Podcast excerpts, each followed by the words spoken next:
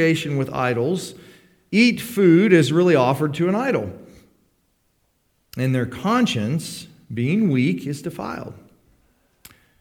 Food will not commend us to God. We are no worse off if we do not eat, or no better off if we do. But take care that this right of yours does not somehow become a stumbling block to the weak. For if anyone sees you who have knowledge eating in an idol's temple, will he not be encouraged if his conscience is weak to eat food offered to idols? And so, by your knowledge, this weak person is destroyed. The brother for whom Christ died, thus sinning against your brothers and wounding their conscience, when it is weak, you sin against Christ. Therefore, if food makes my brother stumble, I will never eat meat, lest I make my brother stumble. Now, uh, this is a, a wonderful passage um, and a very uh, challenging passage to understand, and one in which we understand it uh, can even be uh, very difficult to apply it. Um, without falling into other errors. So I thought I, I'm a big, I always like uh, pictures, big perspective. So, from God's perspective, that which is right and that which is loving are the same. There's no difference. You know, God is, is completely righteous, God is completely loving, those are the same. There's one circle. There's not like some things are righteous, some things are loving. It, to him, it's just always right, always loving. That's just who he is. But from our perspective, as we go through, through life, we can, we can see something as right and yet um, see it as right distinct from what is loving. And so, so I think what Paul's doing here is trying to help people expand their understanding of rightness to include what it means to love. Okay? Are you just following that a little bit? So, um, technically, like if you keep the Ten Commandments, you're loving people, right? But there can be um, a way in which we do the right thing, as far as like keeping some moral command or law. Uh, but we might apply that as we're interacting with other people in a way that's not loving. And so he's trying to help them understand that. Uh, and so Paul's going to say things here that just, it just really complicates life. I mean, it, it, just tell me what's right and then tell me to do it. and Paul's like, mm, it, it doesn't always work out that way. You can be right and you can be very wrong at the same time. So that's what he's saying. All right, questions? I hope that just raises some thoughts in your mind as we go forward. Remember last week we talked about food offered to idols, that there were various levels. I think it's very important you keep that in mind. So uh, everyone agrees that to actually be engaged in idol worship is wrong. Okay, that's bad behavior. But there was a question uh, could, you, could you go to a company meeting that was meeting at the temple and possibly at that meeting partake of some food offered to idols? Right? That would be one level. Another level would be um, could you be invited over to someone's house and they may have gone to the market and gotten food that was left over from food offered to idols? And that was another level, right? So you can see these, these different levels. Um, maybe another level. Could you go to the market and buy food that may have been offered to idols? You can see how these different. And Paul's basically saying um, the, the first level is a no no. You know, don't, don't be engaged in idol worship. Um, but the rest of those are, in his thinking, um, open for discussion. Okay? Um, but even though they may be open for discussion, any one of them, you might have a right to do it. You are full, fully in your rights to be able to do that. It could be against love to do it. That's what he's saying. Okay, so, um, yeah. In your example, how can you even know? I mean, if you're going to the market to buy food, or, you know, how, how can you even know all those things? Well, that's going to be, that's going to be, uh, so some people, right, some people would just assume it. If there's even a chance, you shouldn't even do it. You see how the, like, if I feel like, man, you could possibly be eating food that's offered to idols. Even if you don't know it, you could be doing it. And therefore, I could try to place onto your conscience the need to never eat food offered to any, you know, never go to the market, cut your own food. And that's literally what the, what the Jewish people did. That's where you get the kosher laws, right? They have been handled in a kosher way, a way that's appropriate, right? So you don't have to know in order to possibly be sinning, right? And that's kind of, but Paul is going to make an argument. I don't know if it's in this chapter, but later on he'll even say, um, well, maybe it's in Romans. He says, um, well, if you don't know, don't ask. but then if somebody tells you, then you're like, oh, maybe I should uh, back off. And so it gets confusing. It really does get confusing. But I, I think. Uh, in our own lives, it can get confusing in a myriad of other ways as well. And, and we'll try to get to those in a little bit, but we'll try to stick here with the uh, text for a little while. So, let's try to let's just try to walk through some of the theology beginning in verse 4. So, number one point idols have no true existence. That's his, that's his number one point. That's his idols do not exist. So when you, you hear astrology today, and, uh, and there's somehow spiritual beings ordering the universe, it, it's false. They don't exist, period. And, and his point is that there is only one God, and he's the one that controls all things. So, period. That's, that's his point. Um, turn over to chapter 10 for a moment. 1 Corinthians 10. I might need somebody to read this for me if you would, Barry. Bring this down. 1 Corinthians 10, 14 through 20. Somebody want to read that? Raise your hand. He can give you the mic. There you go. 1 Corinthians 10, 14 through 20. Oh boy, she volunteered her husband. Good job. Voluntold. Therefore, my beloved, flee from idolatry. I speak as to sensible people. Judge for yourselves what I say. The cup of blessing that we bless, is it not a participation in the blood of Christ? The bread that we break, is it not a participation in the body of Christ? Because there is one bread, we who are many are one body, for we all partake of the one bread. Consider the people of Israel. Are not those who eat the sacrifices participants in the altar? What do I imply then? That food offered to idols is anything, or that an idol is anything? No, I imply that what pagans sacrifice they offer to demons and not to God. I do not want you to be participants with demons. Okay, so I just want you to hear that because Paul, in the very same letter, talks about idol worship as the worship of demons. So it's not like he doesn't think anything's going on there, but he does not consider a demon to be God or a God. They're just a created being, like an elephant or like a human or like an ant. They're of a different spiritual order, but they're just created beings. Okay? There's only one God, meaning one uncreated being, and that is the God of the universe. So when you go to an idol and you, you, you start attributing to this idol as a symbol of a God, he says it's ridiculous. It just, there's no, no, no substance to that, there's nothing to it. Even though he would very much recognize that there is demonic activity trying to fool you into thinking that there is a God. Right?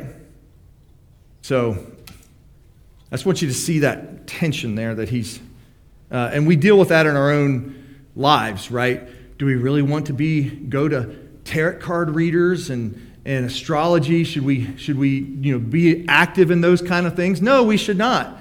On the one level, because it's not anything, but on another level, it almost involves you in the deceit that demons do to try to get you to, to take your focus off of the God and put it onto something else.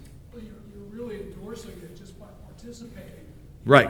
Believe it, but you participate, you endorse. Right. Yes. So there may be spiritual beings fueling and deceiving us to idolatry, but the world is not run by a plurality of gods. It's just that simple. That's the truth.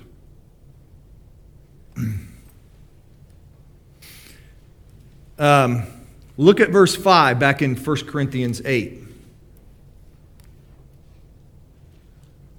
What is Paul acknowledging in verse 5? So, this is his first point. There's no true existence. What's his point in verse 5?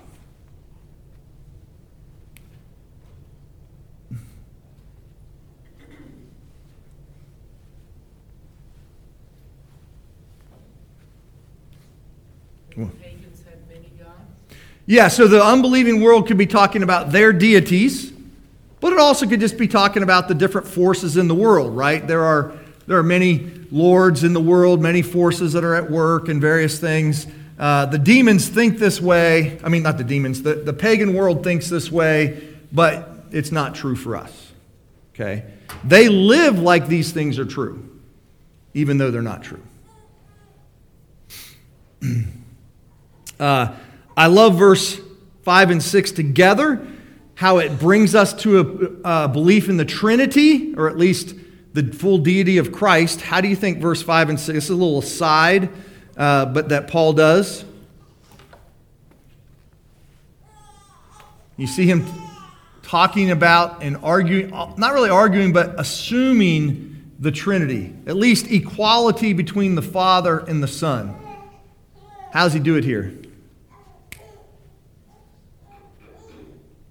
One God and one Lord Jesus Christ. Right, so, but doesn't that sound like two? One God, one Lord.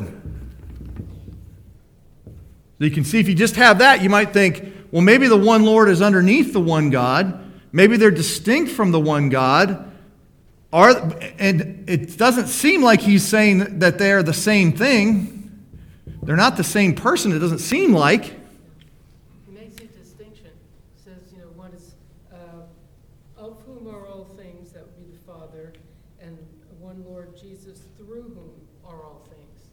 Mm hmm. So they're both uh, engaged in creation. Yeah, now that's exactly I want Susan, I want to focus on that. So when they describe the Father, they describe him as from whom are all things and for whom we exist. How do they describe Jesus? Through whom and through whom. Yeah. So it's, it, it, it's not exactly the same, but it's pretty much if you're telling Jesus that you exist for him and you're telling God that you exist for him, they have to be one God. You see how that they're it's uh, if you're saying that your existence comes from God or it's through the Lord, it's basically saying that He's your creator. So in, He's describing the Lord and describing the Father in the same with the same words, which means that they are equal with one another. And yet He still doesn't just merge them together into one person, does He? It's very clear that you've got one God and one Lord. So He's talking about the persons as if they're different. I'm, I understand this is all kind of tricky, but this is why the this is why the Trinity took so long for people to develop because they'd look at passages like this and they'd say, "Well, is the Son under the Lord, under God, or is he equal?" Or so they're fighting through this, and I think that Paul understands the Trinity, even though he doesn't write out a strong doctrine of the Trinity. Um, he just assumes it. Questions on that? Clear as mud. You find that kind of stuff all over the place, though, when you talk about Jesus. Sometimes you think, oh, he's, he's underneath God. And then you think, oh, no, he's equal with God. You know, it's, it's hard to, you just see it all over the place. And I, so when somebody comes along to you and says they don't believe the Trinity, you just, you have to have this understanding that it's all over, uh, even in places that they're not explicitly uh, making an argument for it. Paul's not even, Paul's not even uh, making an argument for the Trinity here, but he is very clear that there's only one God, and somehow that one, the one Lord, does not screw up that there's one God. There's still only one God. Yes, Deb. Just the fact that we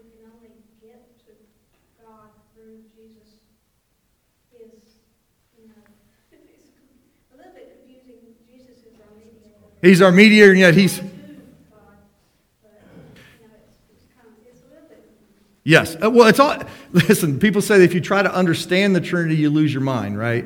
Uh, and it's true. I, this is these don't completely make sense to us, but I just want to show you. Just wanted to bring it up that the Trinity uh, is really the foundation of your salvation. If the Trinity doesn't work, then you really don't have salvation. So, anyway, okay.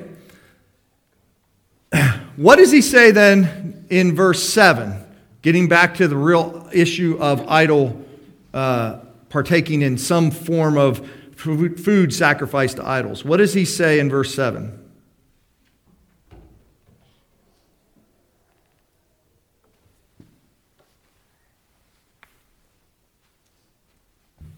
It's really more like it's dangerous for the weak because their conscience is weak. Okay. Weak, strong. So the strong know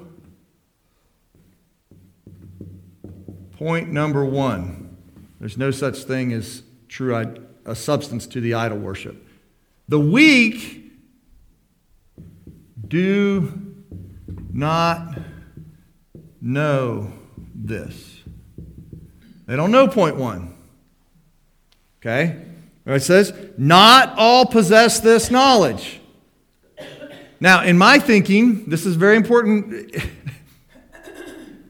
Why not just tell him, Paul?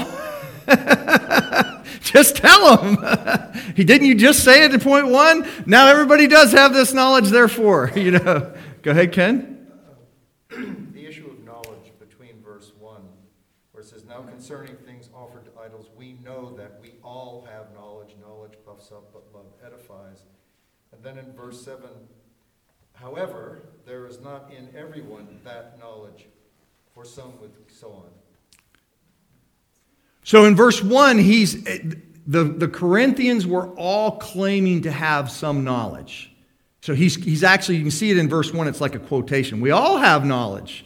You know, he's, he's actually feeding back against them what the Corinthians are claiming, that we all have knowledge. And he's later on going to say, oh, we have a word from the Lord, whether it be tongues or prophecy or these spiritual gifts. So we all got knowledge, you know. And so what he's going to do is, oh, yeah, but your knowledge is really deficient, is what he's going to tell them. But in verse 7, he's actually talking about the strong people are criticizing the weak people and telling them, you just don't know the truth. It says their conscience is weak. Yes. So um, I'm going to write down here conscience because that's important. So a person's conscience, well, let me throw it out to you guys instead of spoon feeding you. What is conscience? Sense of right and wrong. A sense of right and wrong. Moral compass. moral compass, Confidence, right and wrong. what'd you say? Confidence Confidence, what's right or wrong. confidence in right or wrong. Okay. Weak would be feeling of guilt. Okay, so you got there's feelings of guilt. Yep. It, it's kind of a function of the difference between where your heart is and what you know. Oh, there you're getting at it. So, so it's it is a it is um, heart plus mind, in, in the way we understand mind or thinking, uh, equals conscience. It's a combination of that, isn't it? Or how, how close in line are they? Oh, explain that a little bit more then, Howard. I don't know if. I mean, for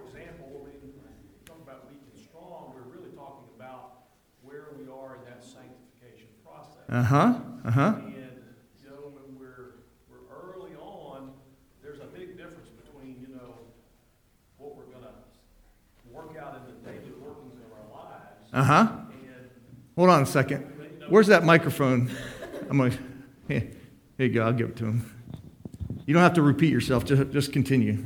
I don't have a lot more to continue, but, but there's a difference, and, and hopefully with advancing maturity of the faith and increasing sanctification, those things come greater in line with one another.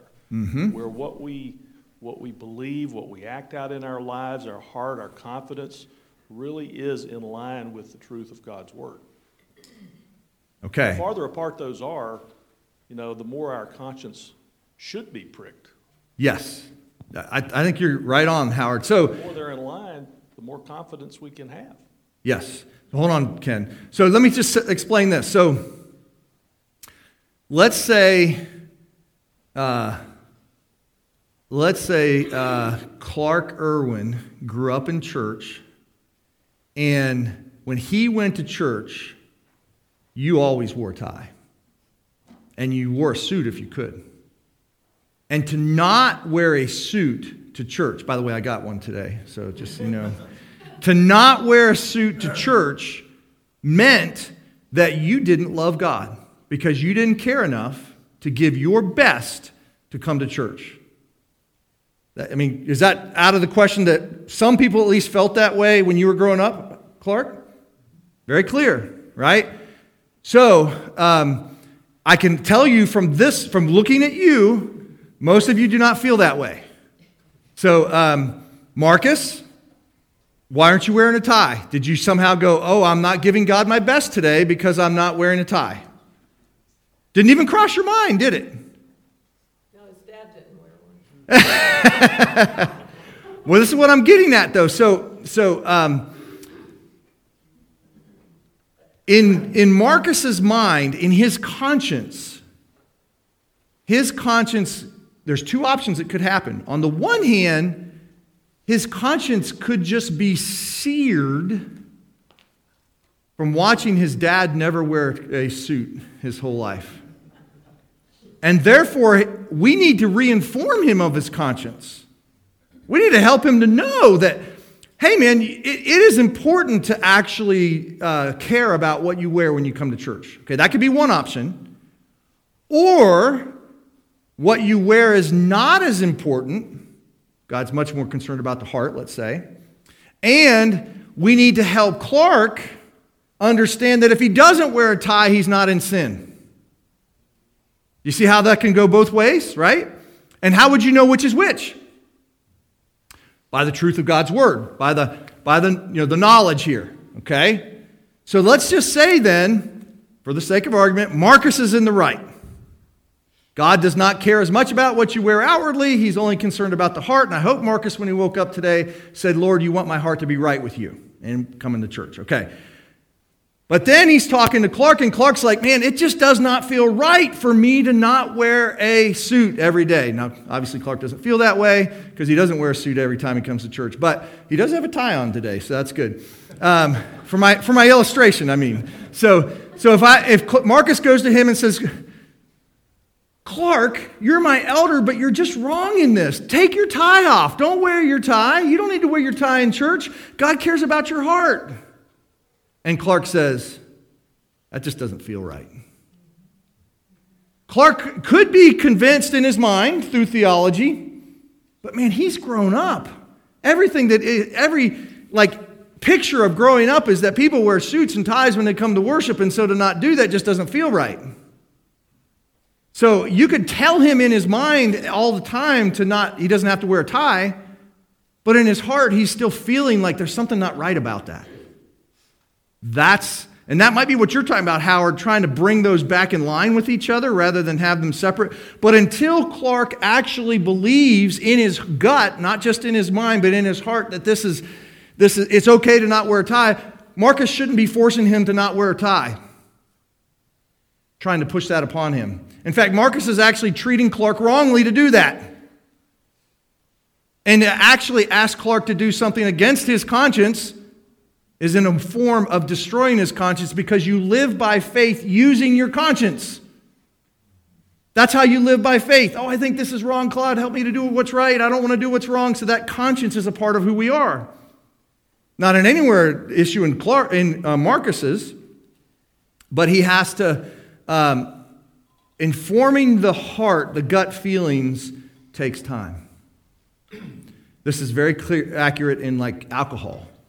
Um, you know, I grew up in a home where every problem that occurred in my home had something to do with alcohol and the abuse of alcohol. And so I, I didn't want anything to do with it. For the first 10 years of my Christian life, I never touched alcohol. In fact, my whole Christianity was like, um, a part of it was, I don't drink alcohol. You can ask my, ask my family this. You know, it's just, I didn't. It would have gone against my conscience to even do that. As time has gone on, and as I've looked at scripture and I've understood a moderate use of alcohol is a good thing, and da da da, I've, I've come to the place where, yeah, I can partake of alcohol. But man, if somebody would force me to do that or try to like impose that upon me at a young age, it would have, it would have destroyed me. You see how that, are you following where we're getting at now? How there's a, the conscience is really what you're feeling gut down, gut down, in your gut down below. Yes, Anne. Is that different than personal conviction? Uh, okay, uh, y- yes and no. I can answer that. But uh, so, is that different than personal conviction? I believe convictions are, are, the, are you trying to look at the truth of Scripture to formulate and to move and to uh, as I think Howard said, bring your gut feelings into line with what God's word is. So I think that is convictions. And I think over time, you're developing those convictions. Um, sometimes making you more, um, more strict. So, like uh, Marcus might over time develop the conviction that even though that wearing a suit is not necessary, he, he might develop the conviction that God does care to some degree about our outward actions, and therefore he should not come to church looking like a slob. Right? And so he might develop that conviction over time. Um, but it could be also informing Clark that he could loosen up a bit, and that's not the most important thing. I don't know. So you inform it with truth, but but the conviction is is when you believe that uh, you're, you're, you're settled in your mind that what you believe is actually true. And I would say that with alcohol with me. The more I've read scripture, I've had this settled position of this is God's opposed to drunkenness, He's not opposed to all alcohol. And that's been a conviction that has developed over time. So, Debbie and then Nathan, go ahead. Hold on, where's the microphone? There you go. Right here, Debbie's right here. There you go. If you were still living in a home where it was a problem, yes. alcohol was a problem, yes would you still feel the way you do right now? Or would you feel like you should abstain for, from it? Uh, I, there are plenty of situations, I, would feel the way I do right now, but there are plenty of situations where I abstain from alcohol. I mean, if you I worked. in that same home. Right, that's what I'm saying. And there was a problem. Uh, I know that my, one of my best friends in the world, Art Dunn, does not drink alcohol at all. I don't think I've ever went out to eat and drank alcohol with Art.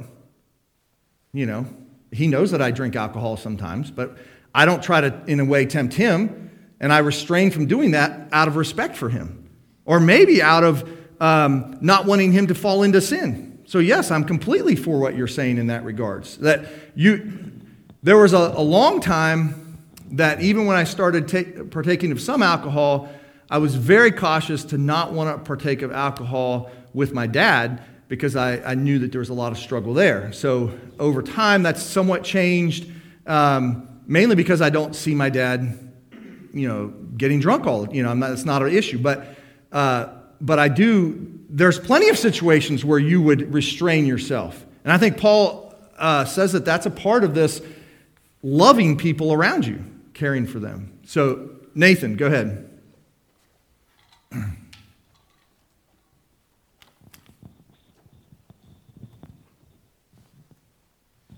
Just two quick comments on a, on a humorous note. your example of wearing a suit, David Pope, our previous elder, for those that don't know, um, he worked in a hospital. He wore a suit every day. So when he came to church, he felt like to, to dress less than what he did on a daily basis was, was not right. Like it bothered his conscience. I used to give him a hard time about it. Of course, he'd give me a hard time about never putting on a tie, you know. Um, but it was all in good fun. Um, so that, that is a real, that really happened. Um, but my second thought is do you think that this whole issue of COVID was one of those things that that falls into kind of this example of, of conscience Yes. and knowledge? Can I move on? And, yes, please. yeah, I know, I know. Almost didn't bring it up. But, but to me, that's, that, that's an example that comes to mind. I don't know if it's exactly right or not, but it comes to mind as like one of the biggest tests of something like this. Absolutely. In fact, this is what tore many churches apart. And I think, had we understood Paul better, we probably would have been a lot more understanding of one another in this. Um, one thing I'll tell you is that uh, you should be thankful for uh, John Avery, Clark Irwin, Dan Keenert, and um, Chilson. Uh, and, and Danny and I, too, because we, we'll- Danny and I are the ones who are implementing things, and we, we come at it from completely different perspectives. Uh, Danny's on one side, I'm on the other. And, but as elders, I can tell you every one of those elders had different positions on this. Everyone when it came to COVID. And we, we would get in those meetings, and, and somehow we'd have to figure out how do we come out of the meeting still being unified so that the church could be unified uh, because a lot of churches split. I know elders just leaving you know all this kind of stuff. And uh, um, be very thankful that your elders uh, knew enough of the principles of 1 corinthians 8 that they they live them out um, in their interactions. So does that answer your question? It very much is a big part of this. Go ahead All of this issue of the conscience tends to circle around the idea of knowledge. Yep Uh, where does, excuse me, the fact that we were created in God's image and we, we all have this a priori knowledge that He already imparted to us, where does that fit into all this? well um, With the conscience and everything, yeah. we're, we're, we were created perfect in knowledge, but due to the fall, we're all fallen in our knowledge. So we all believe lies all the time. That's the whole point of deception. And uh, I think the, the idea that you can know truth is then uh, given back to you um, in, in a perfect sense because of the Holy Spirit, because of re, regeneration, those sorts of things. Um, but that uh, the fact is, we don't all we don't all see everything the same way. So we can be looking at the same issue and see it differently. COVID will be an example of that. So I, I don't know. I don't want to get too much into philosophical uh, a priori knowledge. I don't think that that's what he's talking about here in 1 Corinthians 8. I don't think that's the issue at all. I think he's talking to believers, and even he's recognizing that even believers have consciences that have been wounded by past experience, by the fall, by all sorts of difficult things, and just telling them the truth doesn't make all things right. That's, I think that's his point. And you, after telling them what's right, if they don't agree with what you just said is right, you have an obligation to not tear them down. That's the point. And that's what I'm saying that, that right is not as big as love. Now, from God's perspective, right and love are the same. I've said that. But from your perspective, you can say, I know what's right.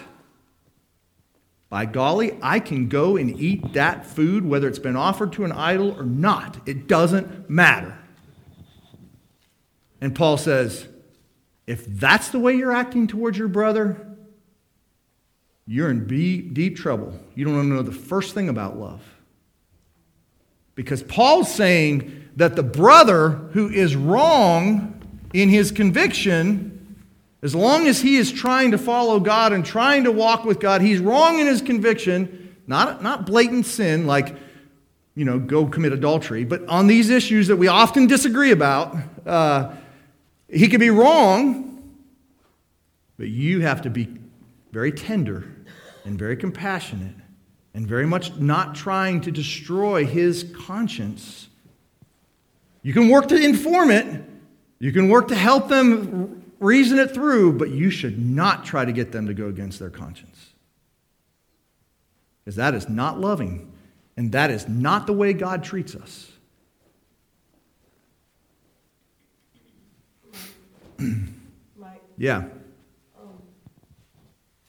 this is a little hard to ask. Um, I, no, I, I don't know if you remember, um, when our son got married, and I called you Mm-hmm. about, um, taking part in, it was in a home, not in a mosque, but he married a girl from a Muslim family. Mm-hmm. And they were going to have a prayer. And I was so upset that I, I didn't think I could go. We were already up there. We had mm-hmm. been to the wedding, which mm-hmm. was secular, mm-hmm. in a in an arboretum. Mm-hmm. But the prayer was going to be in their home, and their dad was going to do it. And so, how? I mean, you can tell everybody what you said to me, but You can tell them. Um, I don't know. I can't quite remember exactly what I said. You probably remember better than I do. You kind of ask, both Jim and I were on the phone, and I thought I was going to fall apart. I didn't think I could be there and do it, and I did. Um, you asked Jim, I think, if Laurie weren't going to be a part of this, would you still go? And you kind of assumed, because I'd already said I didn't want to go. Um, and I think at some point you said some, I don't know if it was it his idea or did we come up with, um, well, what if, could Jim say a prayer? It's our idea. Yeah. And um, that, that's where we ended up going, but it was tearing me up because I thought, I felt like that's denying the Lord to take part in something like that. Um, it's probably the hardest decision we ever made. We did go, and um, it was a very tender moment that I had with James um, off to the side because I was crying when I got there. Mm-hmm. And I said, I can't, I'm having a hard time with this. Mm-hmm. And I told him, and um, he said, his answer to me was, I love you, Mom, and I know you pray for me. And he never converted or anything, but, you know, that's kind of one of those instances like, what's right, what's love. It's hard. I mean, I knew I wasn't in my heart denying the Lord, but Jim was able to pray. Mm-hmm. So that that's a real life situation. That's a really good. And, and I, I don't remember everything I said in that conversation, but I, I'm confident that I, I probably didn't come down one way or the other that it would be, uh, you'd be wrong for doing one or the other. And, uh, because I know that I didn't want her, I knew she was struggling in conscience. And there are times that you can do an action even while you're struggling because you're convinced, I think this is right, but I'm, you know, you're just struggling. And I think we give people the freedom to, in that situation to wrestle with some of those things. As long as we think it's not outright sin, as long as we think it's not uh, destroying them, um, you know. So um, that's a great situation. Uh, and it just shows the inner turmoil. I think sometimes we can read the text of Scripture and we can think, okay, this is nice cut, get our things. But in our regular lives, we wrestle with these things. And they're very real uh, struggles that I think that as Christians, we should be sensitive to the struggle to other Christians. You know what I mean? Be like, I get this is really hard. And it may not even be hard for me, but it was hard for you, right? And, and that's okay. Um, thank you for, I don't know if uh, you just said it well enough. I'm not going to add too much more to that. Now, if you, um, if you are very concerned for somebody's growth in Christ. So let's just say, and this is hard to get real tangible examples, but let's say, you know, um, someone just turns, uh, what's the legal age limit to drink now? 21? Is that it? Is it 21? So someone just turns 21 and they want to go out with their friends to the bars or something. You, it, technically, it might be okay to go to a bar. The scripture's command is don't get drunk. It's not don't go to a bar. But you might, as an older parent or someone older in the Lord, say that's probably not a good idea. You know, you could you could say that you're putting yourself in too much temptation here. This is not a good thing. So you might encourage that way. So and Paul does that in other places. If it's if he thinks it's going to destroy the person, then he's he's okay to try to encourage them not to do something. But this is a different situation. These are Christians saying, I have a right to do this. You can't tell me what I can't do. See how it's different? And there's not really a concern for the other person, it's just what is right for me. I know what is right, and I'm going to do it. And Paul says, that is not godlike.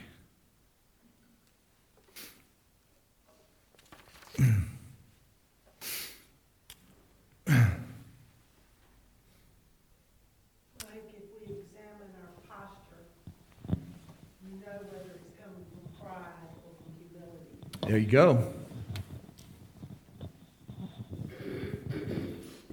Pride versus humility. See, because humility is trying to serve the other person. Pride is concerned with what I can, what's right for me. Verse 8. Um, this helps us to see that Paul's not talking about true sin. He says, Food will not commend us to God. We are no worse off if we do not eat, and no better off if we do. Um, food is not the essence of holiness. Now, I know he's not talking about dieting today, uh, he, he weight gain and different things, not what he's talking about. But, but one way or the other, we should not make the eating of food a big deal. It's far more important to love other people than to just be consumed with what you eat or don't eat. And in a world in which we are very much consumed with what we eat and don't eat, and I'm not saying that we shouldn't eat healthy or different things, that is not the primary concern of the scriptures. So uh, Paul's like, yeah, whatever, you know. He doesn't say, well, if it's you know if it's gluten free, if it's you know if it's this, it's that, then I'm going to eat. He just food is food, you know. Um, so.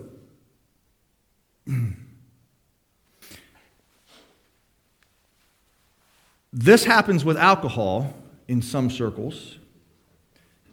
If some people will say that if you don't partake of alcohol, you don't understand grace. It's actually, in some Reformed churches, that's been taught. It's a lie. Not true. You know, uh, I used the example of Art the other day, a little bit ago. Art understands grace much as I do. You know, he chooses not to partake of alcohol. Good for him. You know, um, this, we can tend to think, unless you do such and such or don't do such and such, that it's a gospel centered thing. That you either don't or do understand the gospel. And Paul is just thinking that is missing the point.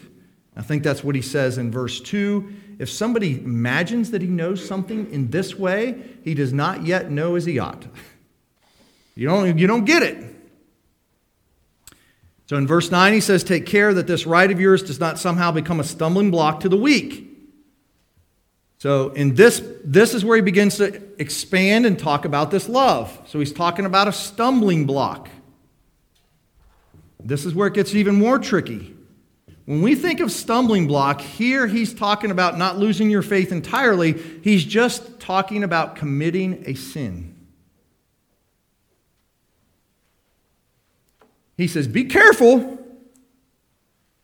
You don't want to use your right in a way that could cause your friend to sin. Wait a minute, he just said that eating idols doesn't matter one way or the other. Who cares? Eating food offered to idols. Doesn't matter. Now he's saying if you encourage them to eat the idol and it goes against their conscience, then they might be sinning. Well, that takes it a whole other level, doesn't it? So something in and of itself might be okay, but if it's pushing someone to do what they think is wrong, it's wrong for them. That's strange. So you might be saying, Come on, do this activity. And all the while you're trying to say that to them, you're actually causing them to go against their conscience and to sin. That's scary. And look at what he says um, uh, in verse 11. And so, by your knowledge, this weak person is destroyed. Now, he's not just saying they're killed or they're annihilated, but you're actually tearing them down. And then he says, just to top it off, this is the brother for whom Christ died.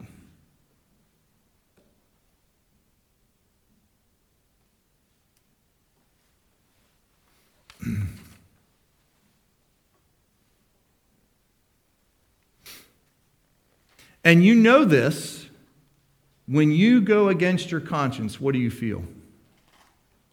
Guilty. Guilt. Whether there's a direct guilt or not, you still feel it.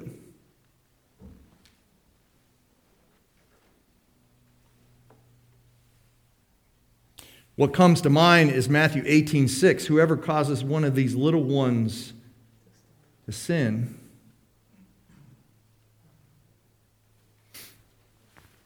Isn't that interesting? The person who is in the right could actually be terribly in the wrong because he's destroying a fellow brother in Christ.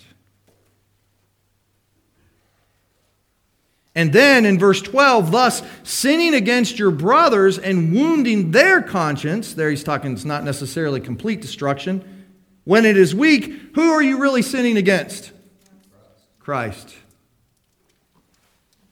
So, so again, you'll get this in the sermon today union with Christ. What happens to your brother happens to Christ. And you're doing this to Christ. Well, that changes things, doesn't it? Think about how often we can be judgmental and critical and try to tell people that they're in the wrong. And this just like makes me step back and just say, whew, yes. One of, the, one of the principles that I, I think in philosophy of ministry, Danny and I both have, uh, we have the same theology, but Danny and I have a very close philosophy of ministry. And sometimes philosophy of ministry is, is even more important than theology. But one of our philosophies of ministry is always lead with Scripture. And then behavior will follow. Don't leave just lead with the behavior. Hey, this is wrong. You got to do this. You got to do that. Help them to see from Scripture, see their, their conscience be informed from Scripture, and then the behavior begins to change. But don't lead with behavior, lead with Scripture. Because you want people to do things out of a healthy obedience to Christ in the Scripture, not just because you have pressured them to do it. you want to add to that, Danny? You're very quiet, but that. That sounds good to me. That's I mean, that's something you don't see from us, but we, we met with four different, I met with four different couples to talk about church membership. And one of the things I said at the very end of that was I hope that when you have come to this church, you have felt that we believe strong things, we have strong convictions, but we do not expect you to be exactly where we are right away. And in fact, um, we'll give you great latitude, welcome you, you know, where you are. Let's talk about things. Let's keep working through this, but we're not pressuring you. But I wanted them to know that this was very purposeful and that if they were to become members in the next year or two years, when they become kind of the established people in the church, I hope they will give the same latitude to those coming behind them. Because if they don't, guess what? People will come in and they'll say, I can't be like these people here, and they just leave. But when you actually reach out to them and are okay with where they are, you're not, you're not changing your convictions, but you're also being very empathetic to where they are and helping them come along, it changes the ball game. It's wonderful. It's a good place to be. It works in parenting too. That's right. Which is, I, this is one area I'm sure I probably failed many times. But as a parent, you want to just correct the behavior, get it fixed. You know, correct that behavior, get them right. You know, and and then you're not really helping them to actually develop their own convictions and their own conscience and help. You know, there's a lot to that. So yeah, and we all fail in this. So. I'll never forget the conversation that I had with your son, Drew, on whether or not uh, the correctness or non correctness of playing airsoft uh, on Sunday afternoon. and he wanted me, I mean, he wanted me to just say this was right or this was wrong. And he was so wanted the direct, and I just, I wouldn't go there. and I kept, you know, anyway, it, it's a long discussion you can ask about later. But, um, but, uh, you have to help people to, to fight through things on their own in many of these situations. Mm.